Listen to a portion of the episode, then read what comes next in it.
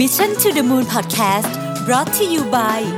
ศรีจันทร์ everyday matte lipstick เนื้อแน่น ทาง่าย พร้อมกว่าทุกสถานการณ์ สวัสดีครับ ยินดีต้อนรับเข้าสู่ Mission to the Moon Podcast episode ที่ 455 นะครับ คุณอยู่กับรวิศ หาญอุตสาหะครับ วันนี้จะมาพูดถึงคอนเซปต์อันหนึ่งนะฮะที่ที่เป็นเรื่องของ สิ่งแวดล้อม ประเด็นที่เกี่ยวข้องกับสิ่งแวดล้อม คือต้องบอกว่าอย่างนี้ครับใน Mission to the Moon เนี่ยเราเราพูดเรื่องเรื่องสิ่งแวดล้อมกันค่อนข้างเยอะในหลากหลายแง่มุมนะฮะเหตุผลก็เพราะว่าผมผมมีความเชื่ออย่างมากเลยว่า เรื่องนี้สมัยก่อนเนี่ยเราพูดเป็นเหมือนกับเป็น part หนึ่งของอาจจะค่าเรื่องขององค์กร เป็นปลูกป่าเป็นอะไรพวกเนี้ยสำหรับเราเองเราก็ไม่ได้ concern อะไรเยอะนะฮะแต่ผมผมมีความเชื่ออย่างยิ่งเลยว่าในอนาคตเนี่ยมันจะเข้ามาอยู่ในทุก ทุกมุมของชีวิตเรา นั่นหมายความว่าถ้าเกิดเราไม่ทำมันให้ดีๆเนี่ยเรื่องนี้มันจะสร้างความเสียหายอย่างมากให้กับชีวิตเราในฐานะปัจเจกบุคคล ไปถึงองค์กรไปถึงประเทศไปถึงสังคมโลกอะไรอย่างเงี้ยนะครับมันก็เลยกลายเป็นหน้าที่ของทุกคนไปแล้ว คือกลายเป็นเรื่องที่สำคัญที่สุดที่ต้องมาคอนเซิร์นสมัยก่อนเราจะนึกถึงเรื่องของการหาเงินนะสมมตินะฮะ สมมตินะการหาเงินเนี่ยเป็นเรื่องที่สำคัญที่สุด แต่ตอนนี้ผมว่าเรื่องสิ่งแวดล้อมเนี่ยมีความสำคัญไม่แพ้กันหรือในบางมุมสำคัญกว่าเรื่องของเรื่องอื่นทั้งหมดอีกนะครับเพราะมันเกี่ยวข้องกับทุกทุกเรื่องที่อยู่รอบตัวเรา และมันเกี่ยวข้องกับทุกคนและที่สำคัญที่สุดคือมันคริติคอลมากๆแล้ว ไม่เริ่มทำตอนนี้ ก็ไม่รู้จะไปเริ่มตอนไหนและครับ มันไม่มีเวลาแล้วนะครับหนึ่งในเรื่องสิ่งแวดล้อมเวลาเราพูดกันเนี่ยเราจะนึกถึงพลาสติกนะฮะอย่างที่เราทราบกันดีว่าปัญหาของพลาสติกเนี่ยส่งผลกระทบต่อโลกอย่างมากล่าสุดก็เพิ่งมีข่าวปลาวานใช่ไหมเราก็จะเห็นข่าวเต่าทะเลข่าวปลาวานนะครับซึ่งตอนนี้ก็มีคนที่เรียกว่าเอาละใช้คำว่าคอนเซิร์นมากขึ้นนะครับมาเห็นเรื่องพวกนี้มากขึ้น แต่เราก็ยังต้องการอีกอะ มันยังไม่พอนะครับแม้ว่าจะเห็นนะแนวโน้มที่ดีขึ้นนะจากการรณรงค์ต่างๆ ทั่วโลกนะครับที่ช่วยให้ทุกคนเนี่ยออบอกบอกทุกคนในโลกเนี่ยว่าเราเนี่ยเป็นเจ้าของโลกใบนี้ร่วมกันนะและตอนนี้เราได้เดินทางมาถึงจุดที่ปัญหาเนี่ยเป็นปัญหาใหญ่มากที่สุดใช้คำว่าที่สุดเลยแล้วกันของมนุษยชาติแล้วนะครับและถ้าไม่ทำอะไรนะครับอย่างที่บอกนะฮะ2030นะครับนักวิทยาศาสตร์จาก UN นะคาดการณ์กันไว้แล้วว่า 2030 จะถึงจุดที่เรียกว่า the point of no return หลังจากนั้นเนี่ยคุณทำอะไรก็แก้ไม่ได้แล้ว และในที่สุดวันหนึ่งโลกนี้ จะไม่สามารถมี condition ที่มนุษย์จะอาศัยอยู่ได้นะครับ เราเราอยากส่งโลกแบบนั้นให้ลูกหลานเราเหรอนะฮะคงไม่อยากเพราะฉะนั้นวันนี้ก็ต้องมาคุยกันเรื่องนี้นะครับขอพูดเรื่องพลาสติกนิดหนึ่งนะฮะนับตั้งแต่จุดเริ่มต้นของภาคอุตสาหกรรมในการผลิตอันเนี้ยในช่วงปี 1950เนี่ยนะครับจนถึงขณะนี้เนี่ย เราเราเห็นพลาสติกอยู่รอบตัวนะฮะโพลิเมอร์เนี่ยอยู่รอบตัวทั้งในรูปแบบของบรรจุภัณฑ์อาหารนะครับเครื่องนุ่งห่มสินค้าอุปโภคบริโภคนะครับไปจนถึงของที่แบบยากๆ อย่างเช่นชิ้นส่วนเครื่องบินวัสดุทนไฟนะฮะคุณสมบัติของพลาสติกเนี่ยเป็นคุณสมบัติที่ดีนะพวกเนี่ย แต่มันก็กำลังกลายเป็นปัญหาเหมือนกันนะครับ เนื่องจากพลาสติกที่มีใช้กันอยู่ทั่วไปเนี่ยไม่ได้เป็นแบบที่ย่อยสลายได้ และหนทางเดียวที่จะทำลายมันทิ้งได้คือการเผาทำลาย หรือกระบวนการย่อยสลายที่เรียกว่า pyrolysis นะฮะ แต่ปัญหาอยู่ที่กระบวนการทำลาย เผาทำลายนั้นก่อให้เกิดมลภาวะที่เป็นมลพิษ และส่งผลกระทบต่อสุขภาพของมนุษย์อย่างมากนะครับ แล้วขยะบนโลกมีเยอะไหมนะฮะคำถามนี้น่าสนใจนะครับ มีรายงานจาก BBC นะครับในช่วงปี 2017 ระบุว่าทีมนักวิทยาศาสตร์จากมหาวิทยาลัยจอร์เจียนะฮะมีความพยายามในการคำนวณ ปริมาณพลาสติกที่ถูกผลิตขึ้นทั่วโลกในช่วง 65 ปีที่ผ่านมา และเขาพบว่าพลาสติกที่ถูกผลิตขึ้นมานั้น มีน้ำหนักรวมกันถึง 8.3 พันล้านตันนะฮะ เยอะมากขนาดไหนเอาเทียบ 8.3 พันล้านตันนึกไม่ออกนะครับปริมาณดังกล่าวเนี่ยเทียบได้กับน้ำหนักของตึก Empire State ในนิวยอร์กนะทุกท่านรู้จักตึก Empire State เนอะในนิวยอร์กเนี่ยนะครับรวมกันทั้งหมด 25,000 ตึกนะครับหรือถ้าเทียบเป็นช้างแล้วเนี่ยเป็นช้างประมาณ 1,000 ล้านตัวนะครับคือพูดง่ายคือมีน้ำหนักมากกว่ามนุษย์ที่มีอยู่ทั้งหมดบนโลกนี้นะตัวเลขที่เป็นข้อมูลที่น่าสนใจเกี่ยวกับพลาสติกก็คือว่ามีพลาสติกถูกผลิตขึ้นใหม่เนี่ย8,300 ล้านตันนะครับ ครึ่งหนึ่งในจำนวนนี้นะฮะถูกผลิตขึ้นในช่วงแค่ 13 ปีที่ผ่านมานี้เอง รายงานนี้ถูกถูกตีพิมพ์ในปี 2017นะเพราะฉะนั้นตัวเลขนี้ก็ต้องเพิ่มขึ้นไปอีกนะครับปรปริมาณประมาณร้อยละ30เนี่ยที่ถูกผลิตขึ้นเนี่ยยังถูกใช้อยู่จนถึงทุกวันนี้นะครับจากจำนวนพลาสติกที่กลายเป็นขยะ มีปริมาณประมาณ 9%เท่านั้นเองที่ถูกนำกลับไปใช้ใหม่นะครับประมาณ 12%ของพลาสติกที่กลายเป็นขยะเนี่ยถูกทำลายด้วยการเผาทิ้งนะครับ แล้วก็อีก 79%เนี่ยถูกนำมาทิ้งอยู่ตามกองขยะเนี่ยฮะวัสดุที่มีอายุการใช้งานสั้นคือพวกบรรจุภัณฑ์เนี่ยโดยปกติแล้วเนี่ยจะมีอายุการใช้งานต่ำกว่า 1 ปีนะครับผลิตภัณฑ์จากพลาสติกที่ถูกใช้งานนานที่สุดนะฮะพบได้ในอุตสาหกรรมก่อสร้างเครื่องจักรอะไรพวกนี้เป็นต้นอุตสาหกรรมหนักนะครับแนวโน้มปัจจุบันชี้ว่าภายในปี 2050นะฮะโลกจะมีขยะพลาสติกเพิ่มขึ้นเป็น 12,000 ล้านตันนะครับอัตราการนำกลับมารีไซเคิลเนี่ยนะครับ ในปี 2014 นะฮะ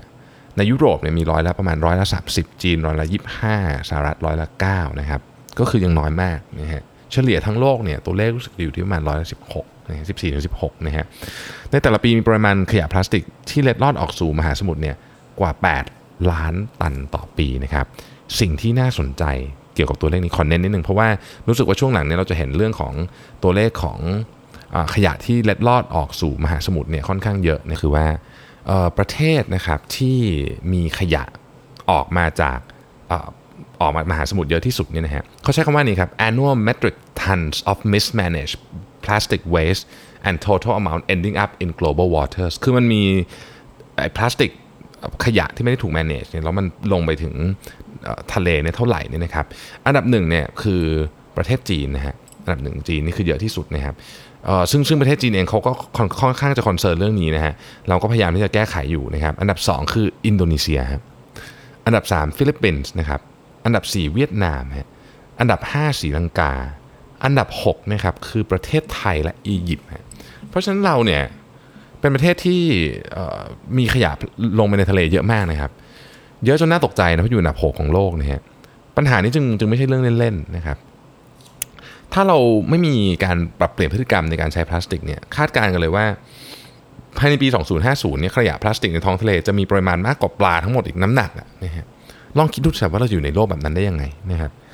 การบริโภคทรัพยากรต่างๆ อย่างฟุ่มเฟือยโดยไม่คำนึงถึงต้นทุนที่ซ่อนอยู่ ต้นทุนทางสิ่งแวดล้อมเนี่ยเป็นต้นทุนที่ซ่อนอยู่ และเมื่อเราไม่คำนึงถึง ต้นทุนที่ซ่อนอยู่เนี่ยนะครับมันก็ทำให้เกิดผลกระทบทางสิ่งแวดล้อมที่ตามมามากมายนะครับอีกทั้งความต้องการในการบริโภคทรัพยากรที่มีแนวโน้มจะเพิ่มสูงขึ้นอย่างต่อเนื่องนะครับก็ส่งผลให้ทรัพยากรต่างๆ บนโลกนี้เนี่ยมีอยู่อย่างจำกัดนะฮะทีนี้ตัวผมเองเนี่ยมีโอกาสได้ไปฟังเรื่องของเศรษฐกิจหมุนเวียนหรือที่เรียกว่า circular economy เนี่ยจากงาน circular living symposium 2019 นะครับ ซึ่งจัดโดย PTT Global Chemical นะฮะหรือ GC ที่เราคุ้นเคยในชื่อนั่นเองนะฮะร่วมกับ National Geographic นะครับ ซึ่ง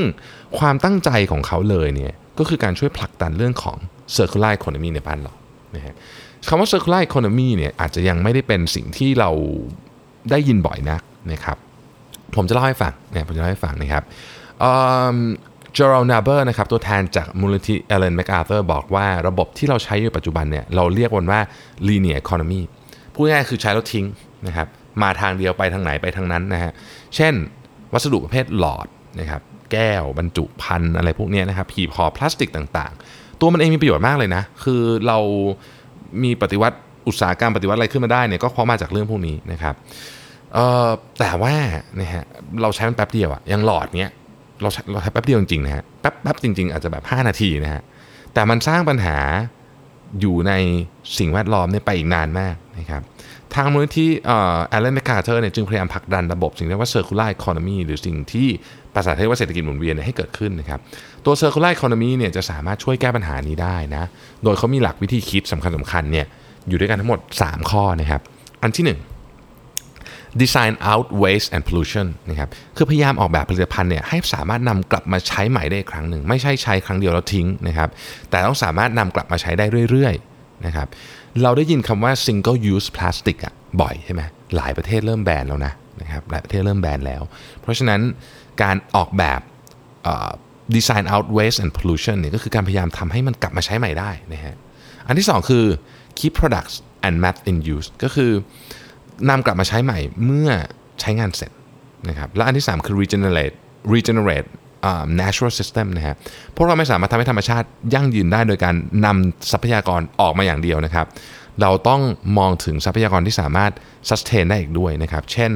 renewable tech นะครับ การใช้เทคโนโลยีทดแทนต่างๆ เรื่องของ bioplastic เป็นต้นนะครับอีกท่านหนึ่งนะฮะที่ที่มาพูดในงานของ